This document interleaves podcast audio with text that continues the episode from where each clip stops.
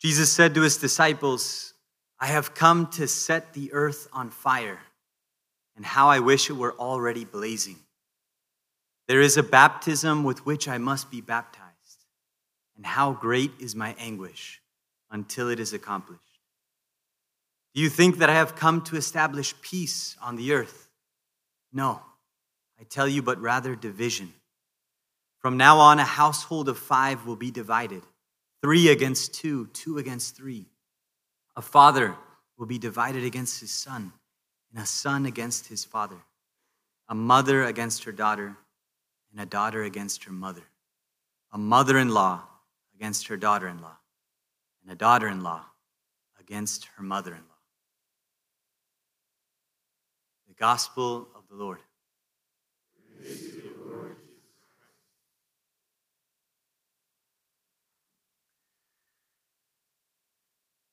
Every once in a while in the Gospels, it's almost like Jesus' heart just bursts open. He just lets out all the passion, all the fire that he has in his heart. And this is one of those moments. This is one of those Gospels where he just lets it out all that he's feeling, all that he's thinking. And we hear these strong words that he says I have come to set the earth on fire, and how I wish it were already blazing. There's a baptism with which I must be baptized, and how great is my anguish until it is accomplished. There's no watering down this message, there's no taming of Jesus. Sometimes people want to tame Jesus as if he was just this nice, peaceful guy, but then you read the Gospels and you realize, no, this was a guy full of fire. And he, that's what he's saying he came to do is bring this fire. But the question for us is what, what is all this all about? This baptism and fire. What's he speaking about there? Well, we're reading, all we hear every Sunday are little excerpts. We hear a little piece of the gospel. And what we've just heard is from the 12th chapter of the Gospel of Luke. But if we look earlier on in the third chapter, we get a clue as to what Jesus is talking about. Listen to what St. John the Baptist said just a few chapters before this. He says, I baptize you with water, but one is coming after me who is greater than I. He will baptize you with the Holy Spirit fire. And that's what Jesus is saying right here. Yes, I am the one. I'm the one who have come to baptize you with the Holy Spirit and with fire. What does this mean? Well, Luke, he not only wrote the Gospel of Luke, he also wrote the Acts of the Apostles. And in the Acts of the Apostles, when the Holy Spirit comes for the first time upon the apostles, he writes that it came upon them like tongues of fire. It came upon them like tongues of fire and to be baptized in this fire. The word baptize, what it originally meant in the Greek, baptizein, means to be submerged. They used it, it was a naval term that they used for ships that were sinking. When it sunk completely submerged, they would say baptizein. That was a ship that was baptized. But then later on, the Christians took that word and they said, that's what it is to be submerged. But now, last question what does it mean to be submerged by the Holy Spirit, to be baptized in the Holy Spirit, like Jesus is saying? Well, St. Paul, he's the one that gives us a clue. He says, the Holy Spirit is the love of God poured out into our hearts.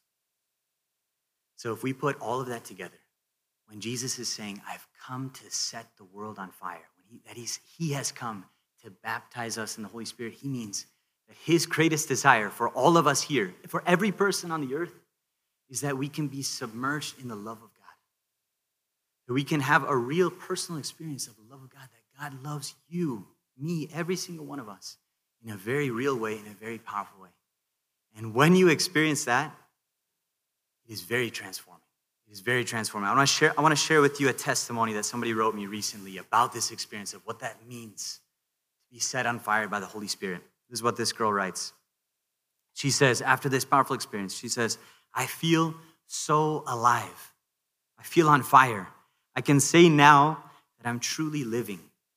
I realize that I have a very unique purpose. Sure, each of us has a mission to serve Christ and spread his love, but within that call, each of us has a vastly different purpose. The Lord knew way before I was born who he would place in my path, the sufferings I would go through, the ways that I would struggle with life, the way I would persevere in faith. He knew it all. When I say I feel alive, I mean that I'm living a new life that I can smile with the joy that I found in Him, not in the world around me, that my identity, my reason for living is within Him, that I can live this life, truly live, because He takes me on a mission every day. Those are such good words, the way that she put that. But she's describing what that experience is like. When you're baptized in the Holy Spirit, when, you, when the love of God is poured out into your heart, you experience this new passion, this new fire, this new love within you, and also a new being impelled on a mission. You're here for a reason. That He knows what that is, and He sends you out on that. But then Jesus, He says these very troubling words right after this. And in order to understand them, we have to remember this first part because this is what Jesus says. Right after this, he says, Do you think that I've come to bring peace? No. I tell you, but I've come bring division. What does he mean there? What does he mean? Does he really does he want to bring about division? Does he want us to have divided families like what it says here? No. He doesn't want that. He doesn't want that division, but he's warning us. He's warning you that if you are set on fire by the love of God, if you decide to follow Christ, if you discover that He teaches us the truth, that the best way to live, the happiest way to live is to follow Him follow what He teaches, that that brings you true life, you're going to come up against conflict. You're going to come up against division. And we see this all the time. It's not so popular to live the way that Christ teaches. It's not popular. We come up against division. But why is that? Why, why does there have to be division if we're following Christ. Why is, that, why is there that division? It's because we live in a fallen world. We live in a fallen world where the ideals and the values of our culture and our, of our society do not match up with Christ's ideals, with his values. And if that's the case, then we're going to find opposition. We're going to find some struggles. And that's what we hear about in these readings. Look at Jeremiah. We hear this reading of Jeremiah, this first reading of Jeremiah, that they threw him into this cistern, that they want to shut him up. Well, why? Well, because Jeremiah, he's a prophet. What does that mean? That he's come to speak on behalf of God to the people, to say, This is what God wants you to know. And what did he say to them? Well, they're under siege. He's, they're in Jerusalem, they're under siege. And he's telling them, God is saying that we need to surrender, that it's going to be better for us if we surrender. We'll lose many we'll, we'll lose much fewer lives if we surrender. And they say, No way, we're not surrendering. And they fight and they fall and they lose way more lives. But they didn't, he comes up against that opposition. And in the second reading, listen to these words. This is what this letter the Hebrews describes Jesus. He says, Consider how he, Jesus, endured such opposition from sinners, in order that you may not grow weary and lose heart in your struggle against sin. In your struggle against sin, you have not yet resisted to the point of shedding blood. We haven't, but some have. The martyrs, they resisted to the point of shedding blood. They held fast to that faith. I saw this in a really, in a really powerful way. I was living in Washington, D.C. for some years, and we run a campus ministry at American University there. And we did a program where all we did was teach the essentials of the faith. And we invited anybody from any faith background. They could come, they could learn about the Catholic faith if they wanted to. And so there was one year when this young woman came.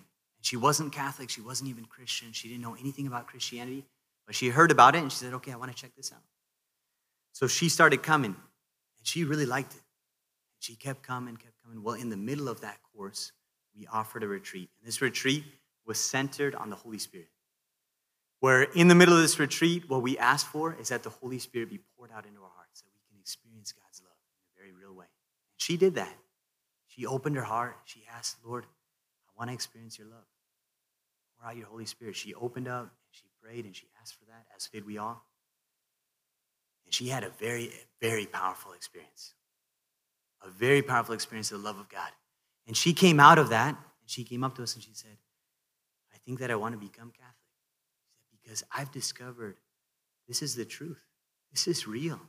I've never experienced God's love like I have on this retreat. And she said, I know that my parents are not going to like this. Because her parents were very, very opposed to Christianity, especially Catholicism. And she called up her dad and she told her dad, Dad, I'm going to enter into RCIA and I want to become Catholic because I really believe that this is the truth. I've experienced God's love like I've never had before. And her dad said to her, If you become Catholic, I will no longer consider you my daughter.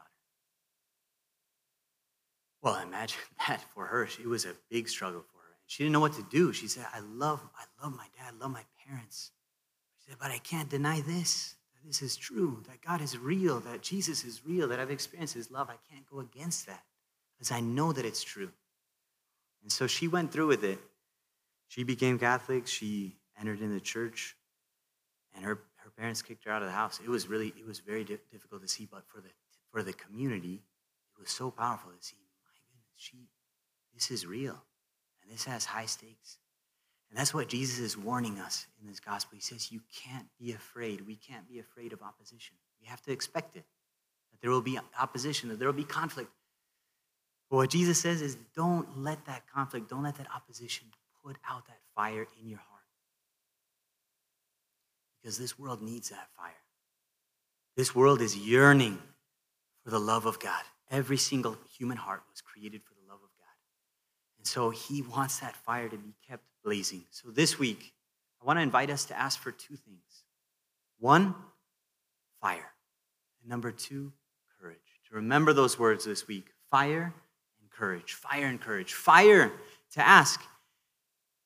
We may be in different situations here. Maybe you say, you know, I've never experienced that fire. I've never experienced the love of God in a very real way. I would love to experience that. Well, ask for that this week. Lord, help me to experience your fire. If you have, ask for that to be renewed. Pour out your fire, renew that fire of your love. May that be blazing in my heart. And second, courage.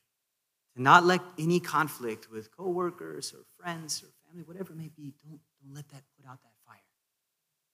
This world needs that fire.